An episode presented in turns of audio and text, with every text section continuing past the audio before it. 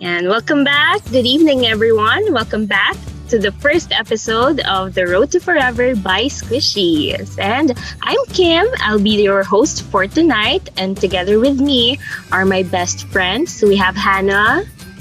Hi, guys. We have Carrie. Hi. And we have Zari. Hi. And there you have it. Andito na naman po kami, handang manggulo sa inyong gabi. Ayan. True. Kumusta, girls? How are you? Ate Hindi ko okay face ko na. Hindi pa face ko na kasi alam nyo yung topic natin today. Medyo feel ko lahat tayo makaka-relate and hopefully our listeners and our watchers will be able to, True. you know, relate with the, struggle. So ano ba yung tinutukoy kong topic? Ayan. So for tonight kasi, dear listeners and dear watchers, we're going to talk about what we call the quarter life crisis. Dun dun dun dun. Ayan. topic. Ako na rin yung ano. Ikaw na rin yung sound, no? Ako na sound yung sound engineer. effects. Yes. So, One-man team ka na pala eh. I know, right? Rock the boat. Pang VJ, pang VJ. Pang VJ yan. Dito ko lang natutupad kasi yung VJ dreams ko. Kaya alam, alam ko naman pagbibigyan niyo ako kasi mahal niyo ako eh. Ayan. So, gusto ko lang Alright. malaman no, kung handa na ba ang aking mga kaibigan na pag-usapan at ilahad ang kanilang mga naranasan. Handa na ba yung puso ko? Nalalim. Handa na ba tayo emotionally, mentally? Yan. Handa na. I-anchor naman natin to. or I-anchor naman atin natin to with our experiences in terms of career naman, di ba? So, Yeah. to, para lang magkaroon ng direction and context yung quarter life crisis na topic kasi it's a broad topic talaga. So I'll try to align it na lang to our experiences in terms of or in under the um under the career, you know, the Mm-mm. experiences that we had in terms of our career. So, ayun. So, I guess I'll preface this discussion by discussing muna siguro our, our, our operative term or of the quarter life crisis para at least may context din ng ating listeners and watchers. So, ano ba yung anchor ng ating quarter life crisis? What does it mean for us? So, as per my research, As per my research, isang source lang siya, hindi naman siya article or journal. However, I got this definition from um, Bradley Education or Bradley University. So they defined quarter life crisis as a period of uncertainty and questioning that typically occurs when people feel trapped, uninspired, and disillusioned during their mid 20s to early 30s. So ayan, mahuhulaan nyo na po yung mga edad namin kasi we're right smack in the middle of those range, of that range rather. So ayan. So during this time, people may feel that they are stuck in a dead-end job while all of their friends advance their careers or wonder why they cannot seem to make a romantic relationship last when other members of their social group are getting married and having children. So ayan. So I guess that's a good definition na of what quarter life crisis means for all of us. So to start off this discussion, the first question I think I guess I would ask is that have we like individually have gone through or perhaps still going through this what we call quarter life crisis? Pag, napagdaanan ba natin yon? Dumaan ba tayo doon? Or ang magandang tanong ba ay, totoo bang may quarter life crisis? Pwede din naman. Are we going to debunk the myth? So what Ako, personally, um, if we're going through it, I've actually heard yung term na to, yung quarter life crisis, when I was having, I was searching it online. Hindi ko alam na yun pala yung sinesearch ko. And dun sa definition nga natin, di ba, na we said na it's about like feeling dead-end job siya, um, a feeling of giving up. I would say it holds true to me because pinagdaanan ko siya when I actually turned 25. Kaya siya tinatawag na quarter life dahil nag-start siya at year, when you turn 25 until the early 30s. 30. Yeah. So, I wouldn't say na tapos ko na siyang pagdaanan. I think I'm still going through it. But not as worse as it was two, three years ago, probably. Uh, what I'm going through right now. Kayo, what you, what or where did you feel na nag-enter na kayo sa period na to? Yeah, so siguro, ayan, that's a good, ano rin, a follow-up question na. If you've gone through it, if you felt that you've gone through what we call the quarter life crisis, at what point, like, did you realize na, wait, yung na-experience mo na pala ay, yun na nga, quarter life crisis na nga, tulad nung nabanggit ni Hannah. Carrie, Zari, any thoughts? Sige, I'll, Sige, I'll go first. Um, on my career kasi, di ba, um, being an HR professional, there's a lot of facet in it. There was a point during my career na talagang kino-question ko din if career I have or the path that I'm pinatahak kong daan is the right one for me. So, yeah. And possibly I'm still going through it. But like Hannah, there are some unanswered questions before na siguro, for myself, na siguro nagkaroon ng liwanag kahit papano. So mga ganong age din, Zari, parang you, parang 25, 20. Siguro earlier, charot. Nasa advance siyang mag-isip. Right off the bat, no? Kakagraduate lang natin. Crisis na Hindi agad. naman. Siguro, ano, ah yung year before, no, ika-quarter life. Mga 24, ganon. Ah, mga Yeah. ganun. Okay. How about you, Carrie? Ako, I think yung earlier na sinasabi niyo, earlier talaga ako. Yeah, Kasi yeah. after graduation, I took a rest eh. Mm-mm. Kasi I wanted to really think about what I wanted to do next. Kasi it, it's either I wanted to go to psychology talaga na tuloy-tuloy or magme-med ako. So. I think at that point, ako talaga nag, ano, nagkaroon ng crisis. And then, nung nag-med school din, ganun din naman. Na-experience ko pa rin naman siya. Until Ayun. now. Andito na ako eh. Dito ka sa point No, na andun ka sa quarter life crisis.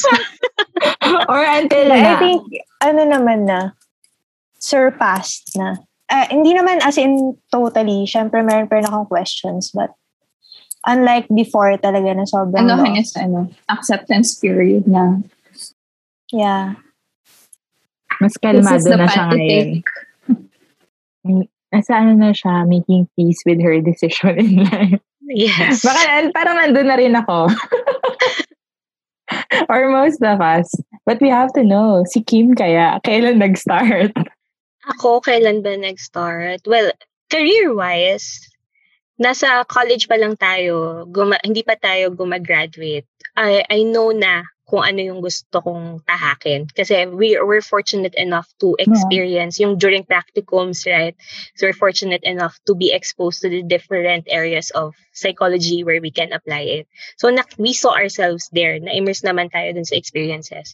Unfortunately for me, hindi ko kasi nakita yung sarili ko in an office job. I found it too mundane. Eh, parang hindi siya very interesting sa akin. It's good to think about pero I don't think it's for me. At the same time, I'm not confident enough to handle, you know, patients with psychological um condition. I'm not Mhm. confident enough to handle them. So definitely that's a no-go for me. But what's something I'd really like to do is to be around children. Hilig kasi talaga ako sa Mm. bata. Kaya sabi ko, ba't di nila ako magturo? Total feasible career naman siya with my background. So sabi ko, why not try it? Total, hilig ko naman siyang gawin. So at that point pa lang, alam ko na gusto ko nang magturo. And kahit hindi related yung degree natin doon sa pinasukan kong career eventually, I didn't find it hard naman or I didn't find it too difficult to adjust. Siguro yung sa methodology na lang, like kung paano talaga yung way magturo ng mga bata or sa mga bata. Pero yung sasabihin na sasabihin na nagkamali ako na ito yung tinaha kong daan, hindi naman umabot sa point na yon up until siguro three years after. Three years na akong nandun sa school, I was the point of becoming regularized Mm. and then I resigned. Kasi Mm-mm. during that time, during that school year, that year, kung, af- kung kailan ako nag-resign, I was so burned out. And I Mm-mm. don't know why. Kaya sabi ko, is this quarter life crisis? It might have. No. Kaya sabi ko, sige, I, nag-resign ako. Mm-mm. I let go kasi baka there are, yun na nga, na, na-experience ko rin kasi na parang at at some point, at one point, dumating na parang dead end na lang, na parang tinanong ko sa sarili ko na, ganito na lang ba yung gagawin ko habang buhay? Magtuturo Mm-mm. na lang ba ako? So I resigned. But then I need money. we all Reality need money. in. Yes. so I tried to look for a part-time job. So for six months, I was a contractual worker. Mm-mm. So at, one of the, oh, sige, papangalanan ko na, Kidzania. So I Mm-mm. found a found a job there for six months. It was fine. I mean, it was a job. But then while I was there, aside from physically taxing kasi siya, uh, na-realize ko din, doon ko na-realize na ah, mas gusto ko palang nagtuturo. Kasi na-miss ko yung parang intimacy, quote-unquote, na makikilala mo yung isang bata for a year. Kasi iba yung iba yung experience kasi doon sa Play City. Dumadaan lang kasi yung mga bata eh. Mm-mm. So you just know them during the moment. Pero iba yung experience kapag araw-araw mo silang nakikita, mas marami kang natututunan sa kanila. And doon ko na-realize na ah, mas na-enjoy ko pala na magturo. Kaya siguro at some point, nagkaroon din naman ako ng clarity. So, I wouldn't say that I'm completely past the quarter life crisis, so to speak, because there are other facets pa rin naman of my life or of our lives that we feel discontented about. But at least when it comes to career, I could say with, you know, with uh, with confidence naman na this is something that I would like to do for Mm-mm. for a long time. So, yun. Ako lang ata yung may pinaka-stable. Charot! Hindi naman sa ligaya ba. Ang Stable part sa career. stable. Stable sa career. Alam ko Yes. hindi malaki yung kita, pero at least. Sorry ah. Sorry.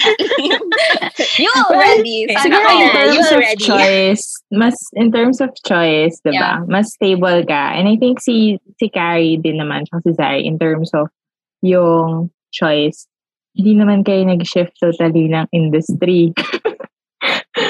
'Di ba? Parang at least, sa bagay. oo, hindi kayo nag-abandon ng parang totally, hindi, nag-bank on na kayo ng sobrang laking amount of your lifetime before kayo nag-shift to a totally yung mga different. Mga low risk. Low, Yeah, low risk. That is true. That Tapos is, bigla kang jump, high risk. oo. Taas ng ano kayo, risk-taking level. Pang level 10, ganun. Not that I will recommend it to everyone. It takes a lot of guts as well. Yeah. And foolishness And to make the stubbornness. And stubbornness. That's true. Ibang klaseng courage ang kailangan mo if you're gonna do it. So I guess we already mentioned din kung ano yung nag-trigger with, with uh, nung na-realize natin na kung bakit. Or do you think that's a different ballgame altogether? Kasi ako, kung ah, tatanungin ako na in terms of trigger ng quarter life crisis. Kasi diba, syempre, hindi naman ako talaga totally aware na merong Mm. term, coin term na quarter life crisis until na nagsisearch na ako. Kasi, you know this, mahilig tayong magbasa ng articles to Mm. find answers and questions na we don't have answers to or we ask people around us. So, my trigger would be, I've been in the corporate world for, I think by four years in the corporate world at that time. And I was feeling similar to Kim. I was, hindi ko masabi kasing burned out. Kasi, hindi ko pa alam na yun pala yun. I, oh, I thought na pag pinahinga ko, sabi ko, ah, pagod lang to. Kasi yung industry where I came from, wala kaming holidays. wala kaming off days. On call kami. Um, kahit nasa vacation leave ka, nagtatrabaho pa rin. Kahit nasa overseas ka na, nagtatrabaho ka pa din. So, ganun yung lifestyle na meron ako. Just to give our listeners a context, what kind of life. So, siguro in how an advertising agency works. Most people from that industry has that kind of um, lifestyle. So, Very rigorous yung schedules. Yeah, very rigorous talaga siya. I really get to see my friends. Wala akong halos social life noon eh. Marami akong dinrap. Marami akong dinrap. And if nakikinig kayo sa podcast namin, I would really like to apologize. But um, I felt at that time, I felt that at that time, wala akong choice. I felt na I was doing what was right for me.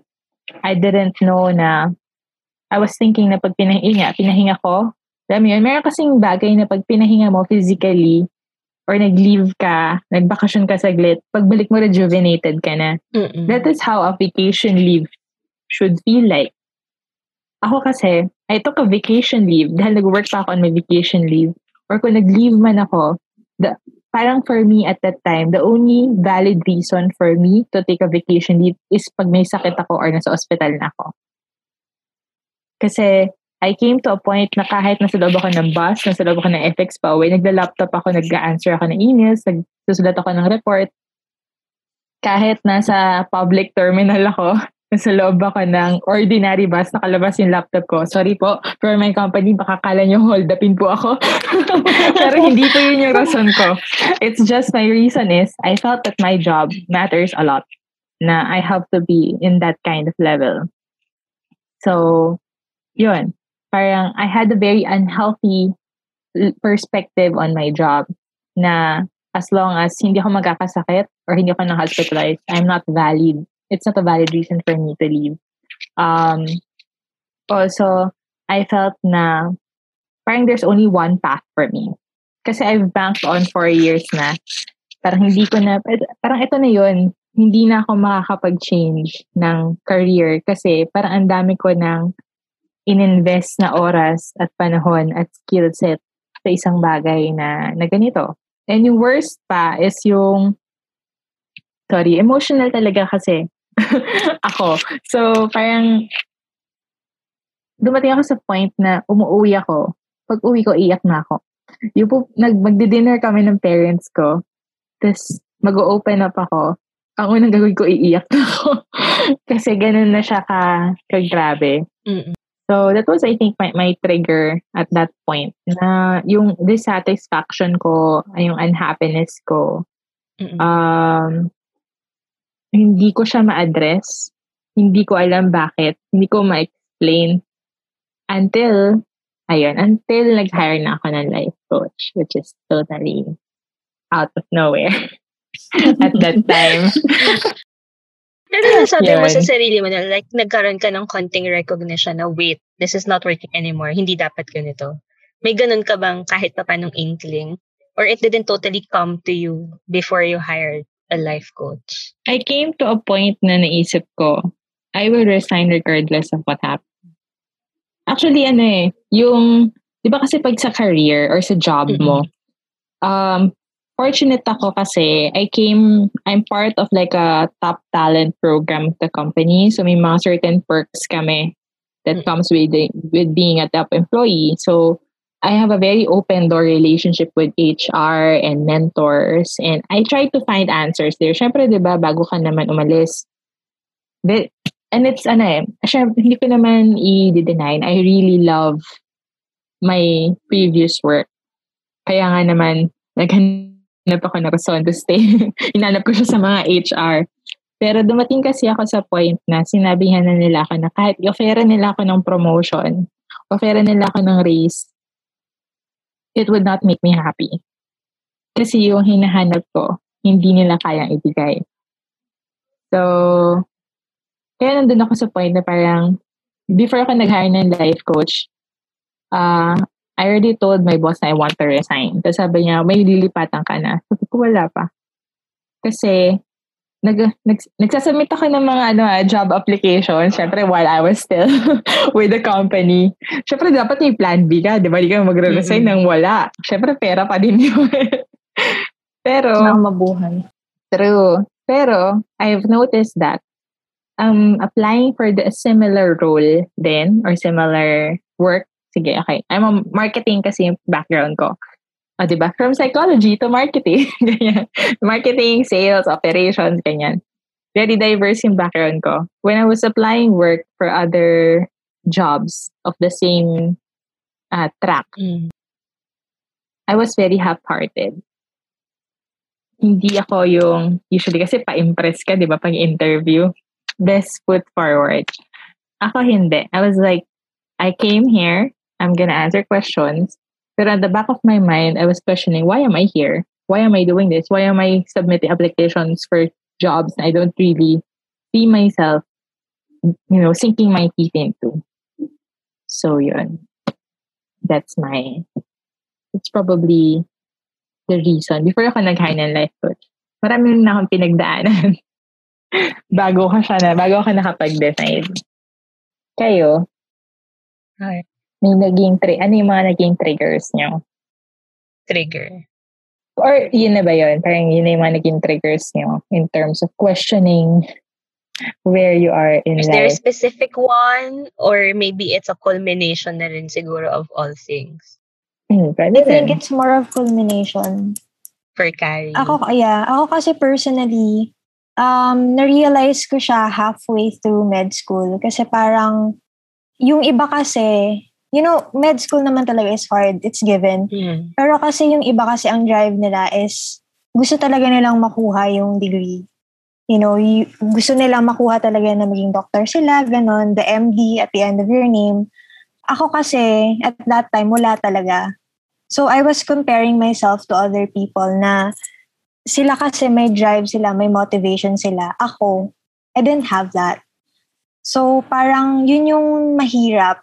Kasi I was really lost. Hindi ko alam kung nasa tamang direction ba ako, if I chose the right path. Kasi parang inaano ko din nun, ayoko rin naman kasi na itigil yon kasi halfway through na rin ako eh. And thinking about it, kasi I did, I rest, I rest, I took a rest for a year na din. So, parang nakaka-guilty din na iwan ko na lang yung lahat ng ganun-ganun lang. And siguro part of me na rin kasi I'm also afraid to start all over again.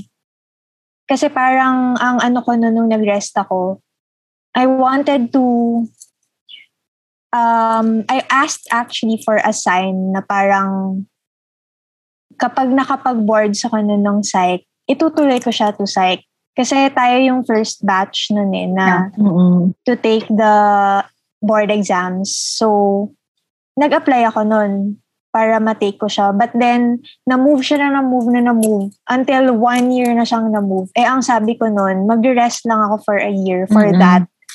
Eh, since hindi siya natuloy, so parang tinake ko siya as a sign for me na hindi siya for me. Mm-mm. So, nung nag-enter ako ng med school, sabi ko, kung papasok na kasi ako dito, tuloy-tuloy na. Kasi I'm a type of person also na kapag sinimulan ko, gusto ko tinatapos ko siya. Mm-mm. Pero at that point, dumating siya na parang iba eh. Kasi yung iba kasi, yes, nahihirapan sila, but still, driven sila. Mm-mm. Ako, nahihirapan ako and wala ako nung drive. Which is, which makes it more difficult kasi parang, bakit ba ako nandito? Bakit ko ba to pinagpapatuloy if I know that I, do, I know that this is not what I want? Parang Mm. ganun. So, I think yung ano ko din nun is, kahit pa paano nag-build up kasi siya eh. As in, tinago ko rin kasi siya, hindi ko rin naman siya sinishare. Mm-mm. Hanggang sa nag-build up siya na nag-build up, yun yung Mm. naging trigger ko talaga. Mm-mm. So, yun yung akin. Karen, meron akong question. It's like, kasi syempre, we're talking about triggers, but I also want to understand what, ano yung, kasi ngayon, di ba, kinontinue mo na yung path eh. Ano Yeah. yung, how, what's the motivation now that you have for finishing it? The motivation that I have then, and siguro hanggang ngayon naman, is kasi gusto ko rin siyang ipagpatuloy talaga yung dad ko, Mm. parents ko. Pero mostly yun nga sa dad ko. Kasi before, nung nag-rest kasi ako, siya kasi yung nakausap ko about what I wanted to do. Mm-mm. And to be honest, naging open yung dad ko noon na baka may gusto akong ibang gawin. Binigyan Mm. niya ako ng options. So, nag-usap talaga kami noon. And nag-share din kasi siya ng experiences niya. Mm-mm. So, kumbaga, alam ko rin yung mga pinagdaanan niya. So, at that point, nung walang-wala na talaga, nung super lost talaga ako, hindi ko na alam, ang iniisip ko na lang talaga yung dad ko. Yun yung naging motivation ko. Mm-mm. I see. But it- And it's a very strong enough motivation to to anchor you actually to pursuing to seeing it all through out until now. Okay. Good to know. We didn't know Gusto that. I didn't know that. Eh. Diba? Sa tagal natin, no? Sa tagal natin na nag-uusap about this, parang ngayon lang natin talaga, Na-brought ngayon lang na-reveal, oh. Ngayon lang Oh, na-brought up. I mean, okay, if if it's not too too much to share, syempre, um, naging witness din naman kaming tatlo sa journey ni Kai. Kung umiyak siya, Yes. umiyak din kami. Kung nagpanic siya, nagpanic din kami. We were there. Na-frustrate siya, na-frustrate din siya. yeah. Yes. Kung nagagalit siya, nagagalit din kami. So, We were there. yeah. Yung, I was there, the- Gandalf. from the letters to the to the alam mo yun all those panic moments na kami tatlo nag-uusap na parang hindi sumasagot si Carrie may nangyari na ba ganun parang ay, Yeah. it's nice to to know na you finally found the the answer of what what keeps you going right now kakatuwa I'm so proud of you, babe. Yeah. Thank you, thank you. That's, that's, that comes from the heart. Tumatawa lang Uh, kami, but yeah. Yeah. We're, we're proud. yeah. Oo, We long don't, we don't say coming. it a lot. We don't say it a lot. We don't say it often. But you know naman that we are. Yeah, I know. Parang Okay, this let's make this lighthearted, Zari. Wait, may sasabihin kasi ako. Wait lang. Okay, sorry, sorry, sorry. Okay, go. na parang doon na sa ano, parang at this time, pare-pareho din tayo nagkaroon ng small peace of mind for Cardi. Uh, True. Ayun. So, ayun. On my part naman. um, for the trigger, ayun. Kasi, even though kasi HR is a very, um, has a lot of facets, uh, like training and development, compensation and benefits.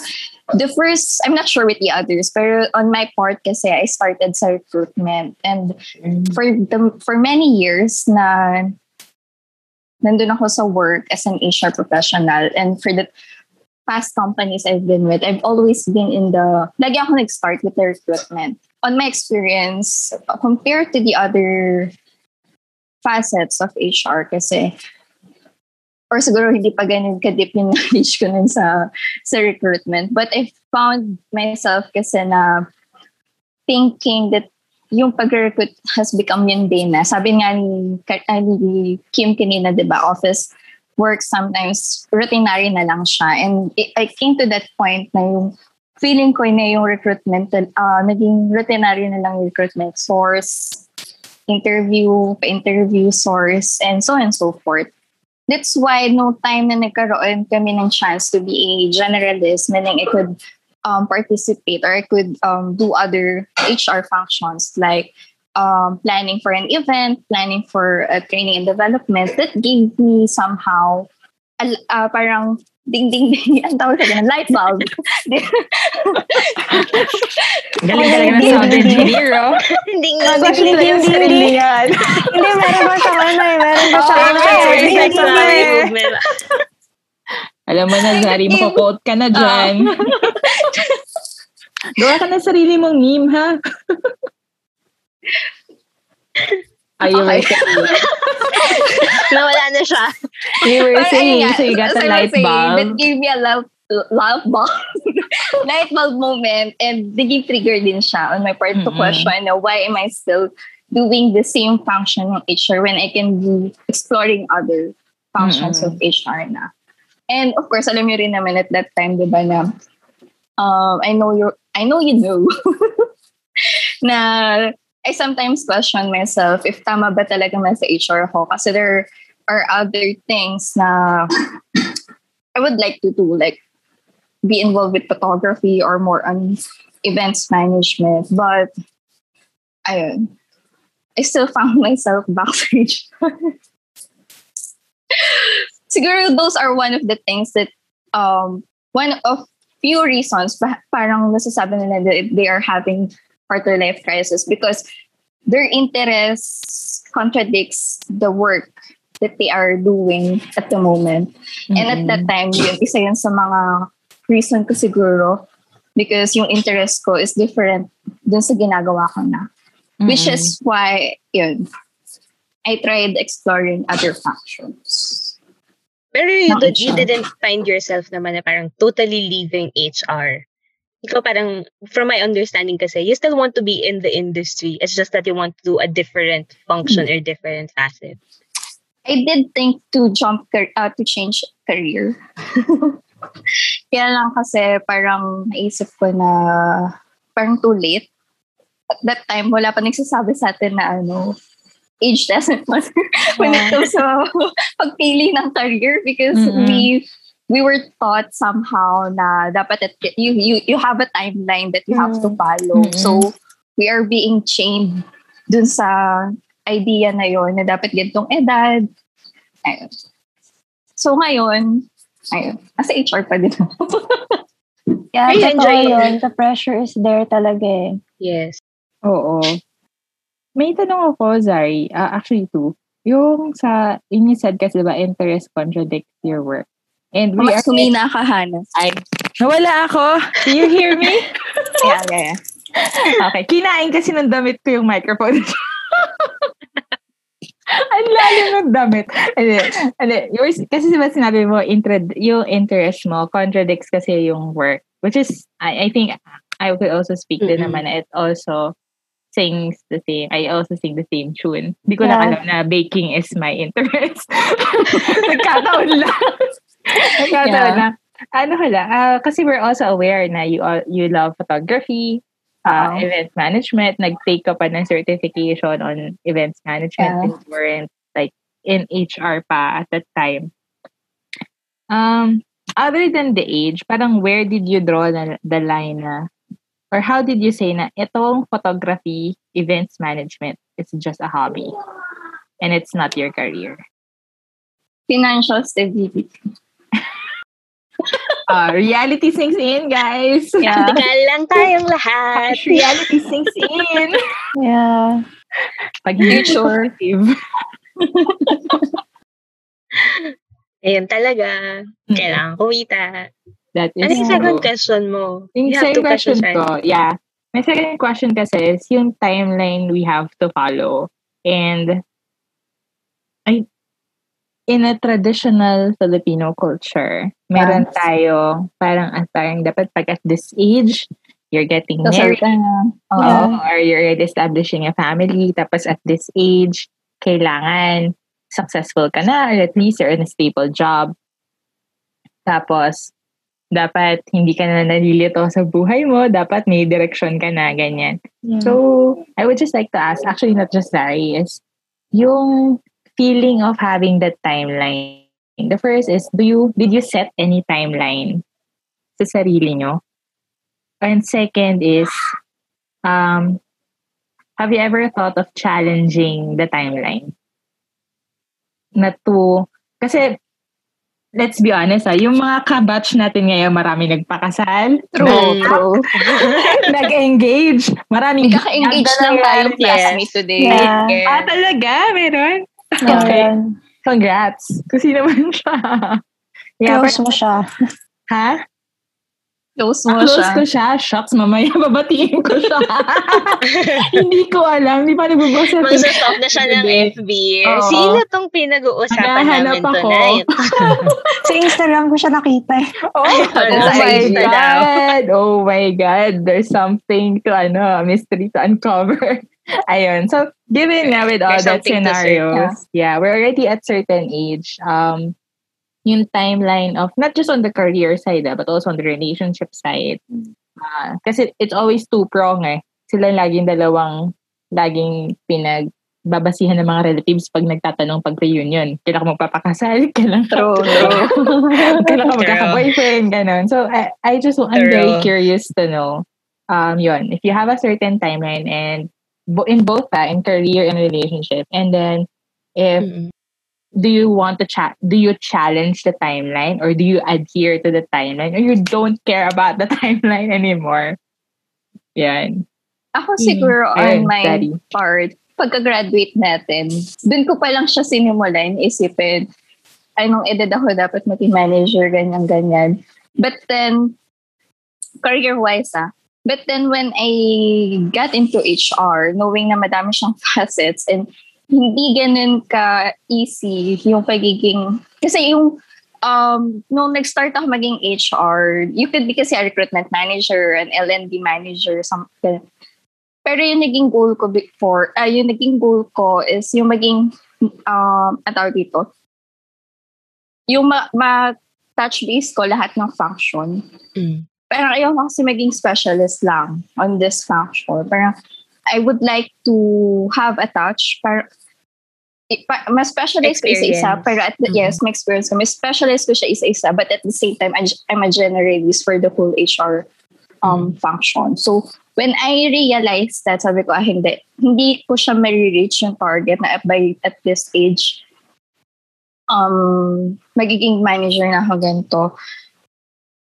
For uh, I'm not sure uh, with the people outside of our circle. Siguro, um, kasi meron na tayong ibang I saw kasi people on LinkedIn na mga kabatchmate natin na get manager na sila ng ganito, Mm, ganyan. mm, mm. Kaya nung na-realize ko yun, sabi ko, sige, I'll take it slow, but it comes sa career. Ayoko siyang madaliin na in a way na meron akong malalagpasan na step na may may, may, may iwan akong um, function or ang tawag dito. Kaya parang ganyan, may may iwan akong function, hindi ko siya ma aaral ng mabuti. Mm-mm. So, maganda when it comes yung to- proseso. Mm-mm. So it comes to career, parang binawali, binaniwala yung timeline. Ah. Pagdating naman sa relationship, ayun, medyo as sa ano ko, gitna. Mm-mm. Kasi as you all know naman sa atin, it's a, it's my first relationship. So andun yung ideal part ko, yung, ide- yung ideal part ko pa nung younger days na at this age dapat bubuo na ng family because of reasons like biological reasons. Dapat Mm-mm. 30, dapat may anahan na, di ba? Mm-mm. So, ayun.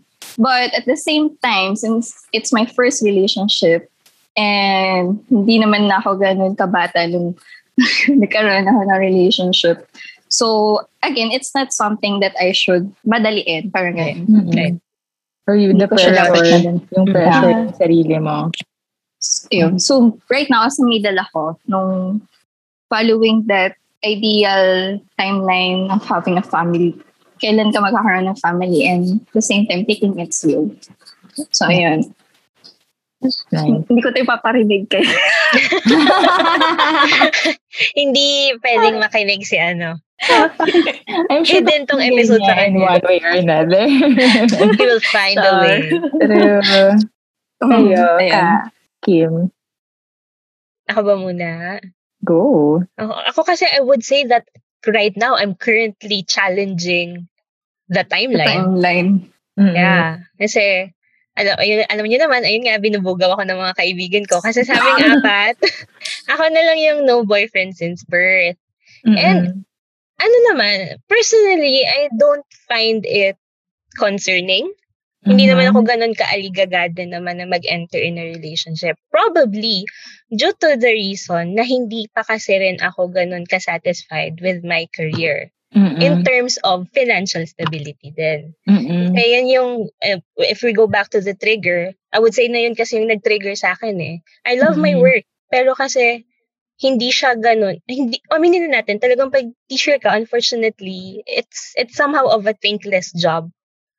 Mm-mm. And hindi talaga malaki yung kinikita mo. It's and during that job. time, yeah, when I entered when I entered the workforce in general, syempre I have this thought na pag nagtatrabaho ako, kaya ko nang sustentahan yung sarili ko, kaya ko nang tumulong sa pamilya ko. Which is, I think everyone naman, yun yung goal kung bakit gusto nating magtrabaho. And then, ayun nga lang, reality sinks in.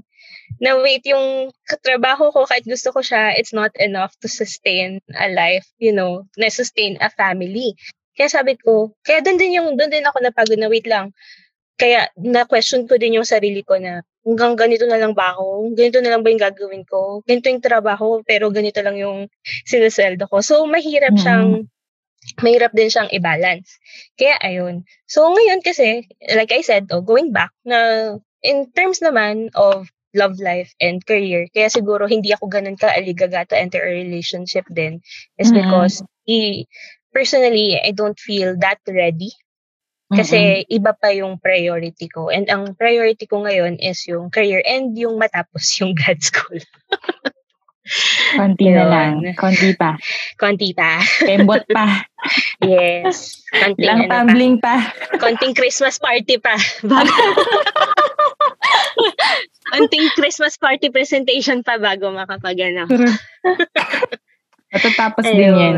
So, yeah, eventually, I guess, kasi di ba, yun nga, nabanggit ni Hannah, as a culture, culturally, Filipinos talaga parang ang benchmark kasi natin para maging successful pag nakapagtapos ng kolehiyo. Dahil pag nakapagtapos ka ng kolehiyo, magkakatrabaho ka na. Mm-mm. And I think, and you Ah. thought, we thought, we all thought back then na, oo nga, na baka pagkatapos natin mag-college, once na nag-work na tayo, everything will work out. Pero Mhm. reality is not like that. And Yeah. It's a wake-up call din naman. Pero we learn to live with it. And kaya, ayun. So, I guess, right now, I'm currently challenging the timeline. Mm-mm. Like, kung pipili ako doon sa dalawang yon andun ako sa point na, yun. Hindi kasi linear yung buhay eh. true. Yeah. You realize True. after college na shocks. When you're still in the educational system, Mm-mm. you just have one goal. You study Yes. hard, to graduate. graduate, Yeah. study hard, change or and graduate again. How many Yes. times to graduate? Then Yeah. pagdating when you're after college, you realize what's your next goal? Yeah. So, wala ka ng goal eh. Ikaw na yung Oo. gagawa ng goal mo. And I think yung pinakamahirap na part to uh, find those goals for yourself when for all this time, the system is actually dictating what your goals You, will. yeah. Yeah. Kaya ngayon, Inan lahat, over yung own life mo sa'yo agad. yeah, yeah. At the age of 21 or 20 or 19, kung anong, Yeah. anong age ka man graduate. True. This Yeah, is your life. yan. Bahala ka na from here on out. Ay, kasama ng diploma mo, hinand out din sa'yo yung, oh, yung buhay mo, ikaw na bahala dyan. Ah, Yung tapos na, reality. Oo. tapos na. Hands off na Tapos na kami. amin. Yes. Bahala ka na. oh my goodness. Pero sa mga Ay. listeners namin, kung willing po kayo to wait kay anak Dating applicants naman po ako, pero don't expect to be hired this soon. Ganon. Ay, Hindi po goodness. urgent yung position, pero Ah. willing to Hindi wait. kami urgent hiring. Not urgent position, but willing to invest long Yes. term. Ding, ding, ding, ding. Grabe ko. Ay, din ako. Hindi lang nakita na gumanon din ako. Ginawa ko din yung hand movement. Goodness. Thanks, Zari, for coining that. Yeah. Yes. Ikaw, ka. What's your ano, take on it? Ako, I think, nung nag-med school ako, yes, meron. Pero nung na-trigger nga na the crisis and all, tingin ko, I just went with the flow. Kasi, when you're in med school kasi, when you try to pressure yourself, sobrang bigat nun eh. Mm-mm. Kasi the path, the journey itself, it's hard already. So if you put so much pressure na, sobrang mauubos ka talaga. So Mm-mm. I think with that, wala akong sinet talaga na timeline. Before, yes. Pero nung na-realize ko nga na hindi to yung path kasi talaga na gusto ko nung time na yon. Kaya I went with the flow. Mm-mm. Pero syempre, inaano ko pa rin na halimbawa dapat ganito, makuha ko na yung license ko, ganyan. Meron pa rin namang ganon. Mm-mm. Pero as much as possible, ayokong pinipressure yung sarili ko. Kasi that's what I've been doing for so long eh. Mm-mm. Yung masyado kong pinipressure yung sarili ko na sobra na. Mm-mm. Hindi na siya healthy, yung pressure. Kasi Mm-mm. gaya nga ng sinasabi ng family ko din, kayo din, sinasabi niya sa akin na matuto din naman ako na pagbigyan ko yung sarili ko. Mm-mm. Which hindi ko ginagawa. So, ayun, siguro with career, not so much pressure on the timeline. Pero, syempre, dapat at this age, meron na ring trabaho, ganun.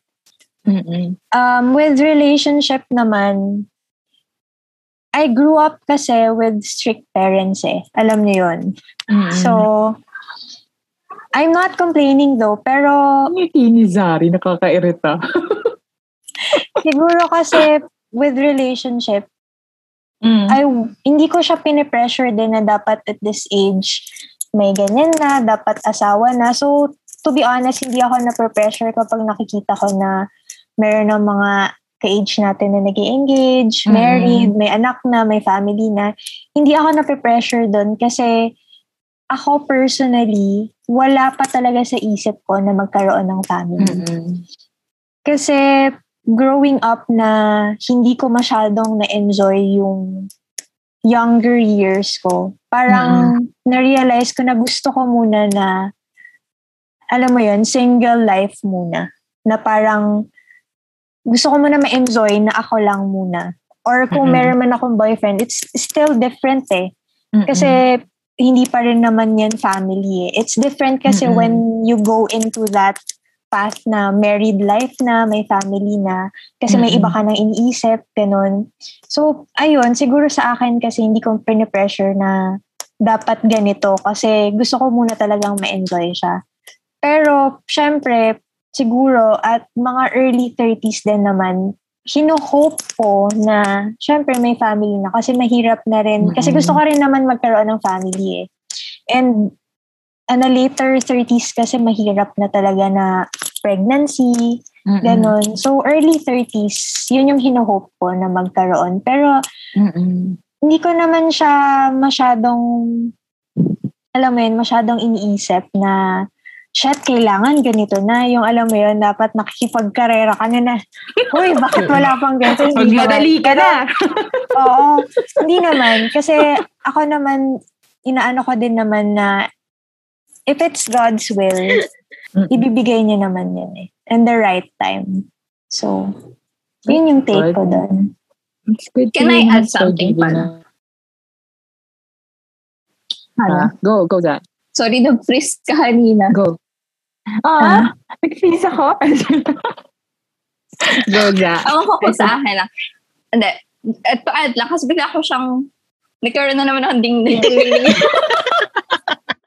Ning, ning, ning, ning, ning, ning, ning. Nung nabanggit lang kasi ni Carrie yung families. Um, Mm-mm. relationship-wise, pagdating sa schedule, eh, sa schedule, sa timeline. Ano ba to? 9 p.m., 10 p.m.? Daily ka pala eh. And ayun. Kasi diba I mentioned kanina na 50-50 ako. One of the reasons kasi then that's making me um, think twice kung i-disregard ko ba yung timeline is because Ah, gusto ko sana the kasi syempre my parents are not growing any younger, di ba? Mm-mm. Mm-mm. Um, so there's that um hope na syempre mabutin ng fa- parents Mm-mm. yung magkaroon ng family ako. Ma-enjoy pa nila. Sila. Yeah, that's Siyempre. right. Totoo rin naman yun. Diba? Well, in my May case, experience ang, true. O, di habulin nyo na. Madali na kayo. Ano, anong petsa na? Ilang taon na tayo? Dari muna. True. Di, oo. Go, Zari. no, wait. De, joke lang. ah, ganon. Seniority Ito, ba to? Ano to? Very, very interesting to kasi si Hannah na yung sasagot eh. Hi, mahal. Ay, introduce ko lang po pala. Yung sound engineer namin is actually my boyfriend, si Noel. So, lahat po ng sasagutin ko, ini-screen niya. Joke lang. lahat po ng sasabihin ko, kailangan, I have to Dumaan think sa about it kasi masaktan ko siya, gano'n. Siyempre, yung ka naman. confirmation ni Noel yung mga pinagsasasabi ni Hannah. Mahal, okay ka pa? Ah, No pressure. Ako, sige. In terms of the timeline, uh, when it comes to career, well, given na nag-change ako ng career, totally different, yung mga tao around me are is the one who's worried about the timeline. Hindi ako. Mas, kasi andun ako sa point, masyado, I was way in my head. I wasn't really concerned about those things na parang ilang taong ka na, ganyan. Though na-consider ko lang siya in a way na, kasi ba um, 26, 27 ako nag-leave ng industry. I'm just for shy of 4 years to 30. Ganyan. So, okay lang yun. Mag-compute, mag-compute na sila kung ilang taon na ako. Eh, paano kung 35 na ako? Di nyo lang alam. Di nyo naman alam kung ilang taon na rin yung boyfriend ko eh. Hindi rin naman halata sa itsura. Mm, True. True. yan. So, yan. Um, parang, uh, when I left the industry, ang isip ko lang nun is, if hindi ako mag-change ng industry, ngayon na 27 ako, hihintayin ko pa ba ng 30? Kasi mostly, sa industry, ah, sa corporate world, pag nag-30 ka na at nag-resign ka, mahihirapan ka na maghanap ng trabaho. Mako-question ka, bakit? 'Di ba? So parang sabi ko, I will do it now, na within my 20s, para if I so decide na, you know, being an entrepreneur is not for me, I have a buffer time to start looking for a corporate job and, you know, enter the, the workforce again. So, yun yung inisip ko. Hanggang dun lang. hanggang dun lang. hanggang, dun, hanggang dun ko lang naisip yung timeline. Ah, hindi rin ako na pressure in terms of yung mga tao nagiging manager na ganyan. Well, ngayon, siguro, kasi nung naging entrepreneur ako, everybody was like senior manager na si ganito. I mean, I was also on that career path eh. Um, dinream ko rin maging director. dinream ko din na maging parang CEO or something or COO na isang corporate company. And witnessing yung mga peers natin who's achieving now in their corporate um corporate careers, it also made me think na parang if I did not leave my corporate job, I would have been in that same position. Um, but may reasons kasi bakit ko iniwan yung corporate world na hindi ko pa ma-justify hanggang ngayon na, nakuku- na, na I am able to experience while I'm an entrepreneur na makukuha ko rin once I enter the workforce. So, meron pa ako ilang taon para mag-isip. Pero, I'm also like Carrie. Pinipressure ko rin yung sarili ko to start achieving. Kasi, may goal din naman ako sa buhay ko. Like, di ba? Kailangan may bahay ka na, may kotse ka na. di ba? Ganun. Parang pagiging stable on your life, maging mas independent ka. And I'm, try- I'm pressuring myself to find that stability na para I can move on to the next phase of my life. Now, so the fault is on me. Um, actually, si Noel always reminds me na bata ka pa, you still have time. Which is, I don't always feel na bata pa ako with everything that's happening. Parang, pag nasa 40s na ba ako, sasabihin mo pa ba, bata pa ako? Kapag nasa 37 na ba ako, 35 na ako, masasabi mo pa bang bata pa ako? Hindi kasi, oh, sweetheart. Hindi, pero, well, parang ano lang yan eh. Kapag yung mga nagiging um, wala pang relationship din kapag older na sila. Pag sabihin nila, okay lang yan, mag-career ka muna, bata ka pa naman eh. Pag nasa 45 ka na at wala ka pa rin boyfriend or wala ka pa rin asawa, I will let you mo know. pa ba? yeah, parang ako, it's like, you, we keep on saying this stuff Yes. without actually thinking about it. True. Na, ba kung bitawan lang natin yung mga salitan to, parang okay lang siya. But if you think oo. about it, I don't think it's very um sensitive of you to to say that. Kasi hindi mo naiintindihan yung reasons bakit Yeah. hindi niya magawa yung mga ganong bagay. So, parang hindi lang siya fit for me. And then, in terms of relationship, uh, I also got my boyfriend late na. Hindi rin naman ako, si Noel kasi is my first official boyfriend. O, diba? Hi, mahal. Marami pa siyang So, yung unofficial official. na ano. eh. Marami akong unofficial.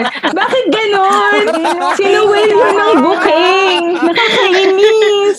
Marami pa siyang unofficial na Sa kanya nang galing. Oo nga. Bakit sa boyfriend niya nalaglag? Ba't ganon? Dapat siya yung manlala. Oh, at least siya yung to eh. Sasabat si Noel dito eh. Oo, Ikaw na kanya. sa relationship. Na-feel ko siya. Go, Noel. marami akong ano. Part kami sa True. Sa relationship topic natin pag-uusapan. Hindi dito. Oh, marami. Let's save it for that. Yes. Oo. pero when it comes to relationship, hindi rin ako conscious about it. Like si Kim, na parang, I hurry up na magkaroon ako ng boyfriend. Ah, parang gigil na gigil ka na kasi parang wala ka pang relationship like other people. Because sobrang career-oriented ko. For me, the addition of having a boyfriend was like, ano na siya, additional happiness it's not like my gar- goal na dapat maka ganitong boyfriend na ako. Ganitong ilang taon na kami ganyan by that time. It wasn't my my goal. Now, na in a relationship na ako, in terms of timeline, dahil nakikinig siya. Noel, CR ka muna. Inom ka muna. Narinig niyo din naman pag True. Hindi, mamute natin. Hindi. For me, it's like, Magmamime tayo. um, given ko nasan kami sa sitwasyon namin, sa life namin, I would say na I don't want to pressure us to get in a state na kailangan kasal na kami. Ayan na, sinabi ko na. Parang, ay, hindi ko rin siya pinipressure. Ayoko na rin, mang, ayoko na na magkaroon ng any sense of pressure na ganun. Kasi, like si Zari, kung na-enjoy nyo kung nasan kayo ngayon, minsan kasi kailangan mo namnamin yung proseso eh. Para mas ma-appreciate mo yung end goal. And I pre- appreciate uh, kung nasan kami ngayon. Pandemic eh. So wala kang magagawa, di ba? De, pero I just want us to appreciate kasi we're still, for everyone na, kahit nasa relasyon kayo, you're still Mm. two individuals. You're still two individuals pursuing different dreams, different aspirations, totally different, um, basta different path in life. And ayoko maging reason yung relationship para hindi mo i-pursue yung mga bagay na gusto mong i-pursue sa buhay mo. So if my boyfriend has other things na he wants to achieve pa while being a single person, then by all means, go. And same way, same din sa akin. Meron ako mga gustong ma-achieve. Kasi, sabi, lagi ito sinasabi kay Noel dati, ayokong dumating yung time na ire-resent natin yung isa't isa. Or ako, ire-resent ko siya kasi hindi ko nagawa yung gusto kong gawin before naging nagpakasal kami. So, I want us to be whole people na kayang-kaya ko na ibigay yung kabuang pagkatao ko at kung anong kaya kong gawin dun sa taong pakakasalan ko. So, yan. Did I do a good job, man? Nag-CR ako. eh. Ano nga uli? Ayun na nga. No, Ayun na nga. You, you did a good job. That's Thank exactly you. what we talked about. oh, di ba? On script ako, guys. Joke lang. In-practice po yan ni Hannah for one week. May Value. Joke lang yun, hindi siya scripted. Eh, hindi siya scripted. Baka scripted. naman yung mga listeners, Mga listeners natin. natin. True, hindi pa siya scripted. From the heart yan. Ah, diba? So, yun. Tulad ng ding-ding-ding ni Zari. Spontaneous po yun. True, true. O, Ako diba? yung meme. Meme. yeah, yeah, you're the meme today. The meme tonight. And so, yes, yeah, those, those are good naman. Those are good, valid. Ako naman, ayun nga. Well, just to add, like, yeah, it's a nice thought. Yeah, it's a nice thought to have. I won't lie and say na hindi ko totally naiisip. Of course, I wonder. Sino ba namang hindi? Pero, kung yun katulad din ni Carrie, I'm in, in God's time Mm. na may there's probably a reason kung bakit wala pang dumarating, wala pa akong natitisod, wala pa akong natitrap. Ayan. Pero siguro it's it's time for me to focus on other things. And it when it comes, so that when it comes, kagaya ni Hannah, I'll be ano, I'll be able to give din naman my Mm-mm. all kung ano yung. Kasi totoo yun, mahirap ibigay ang isang bagay na hindi mo pa na ah, ano, hindi mo na ano sa sarili mo. You can, parang sabi nila, you can't give love if you don't have Mhm. love for yourself mo. Hindi mo ma-appreciate din yung mga bagay na nangyayari sa'yo kung hindi mo rin may enjoy. Yeah. So what's the point of spending or sharing it with someone if you're not enjoying it din naman or if you can't feel that you are fully committed to ano. Mm-mm. It's at least in terms of naman, diba? marriage. At least in terms Mm-mm. of marriage. Pero Mm-mm. with, with, you know, boyfriend girlfriend relationship, Mm-mm. that's good and well. Pero yun nga, I agree with my friends because they're my friends, so I should agree. Nepotism. No, just kidding. value. Yeah. Hindi, Ayan. pero kasi diba, I think we all deserve to find partners who are the best version of themselves. And True. also, in turn, us They to deserve, be yes. the us to be also the best version of ourselves. We can give to Kaya, someone. yeah. Diba? Yeah. Gift mo yun eh. Gift mo yung sarili mo dun sa partner mo, diba? Hindi ka naman parang pinulot lang, tapos kayo na. Hindi ka naman inutusan bumili ng toyo dun sa kanto, tapos pagbalik mo, may jowa ka na. Yeah, exactly. you're you're the perfect gift. You've always been the perfect gift. Oh, Mm. thank Ah. you. Quotable quotes of Quotable quotes. night. Ah, ding, ding, ding, ding. so talagang may one card tayo sa quotable quotes natin na ding, ding, ding, ding lang. Tapos True. bahala na yung listeners and yung watchers natin figure out why. to figure out. Wag na yun. Oo. or if tally they how know, many times. yes, if they know, good for you. But if you don't, then you better watch and listen. So that's it. True. Ayun. Kung merong magtali, may gift kayo. Commitment yan ni Hannah. Ako na, ako nang bahala doon. Ayan. Unfortunately, guys, we've run out of time. Kaya, ika-cut muna namin for the meantime ang aming discussion about the quarter life crisis. But that's all right. You will still have a chance. We'll be back definitely for the part two. So make sure that you listen uh, and you subscribe, you like and subscribe our channels at YouTube, Facebook, and Instagram para updated kayo sa anumang videos na aming i-release dito sa aming podcast, The Road to Forever by Squishy. So once again, thank you for listening. I'm Kim, and together with me are my best friends, Hannah Hi guys, make sure to stay tuned for part two. and Carrie. Bye guys. Good night and stay tuned. Be safe. and Zari. Bye! I'll wait for you guys sa ang susunod na part. Yes. Bye. Hope to see you again. Bye. Hope to see you soon.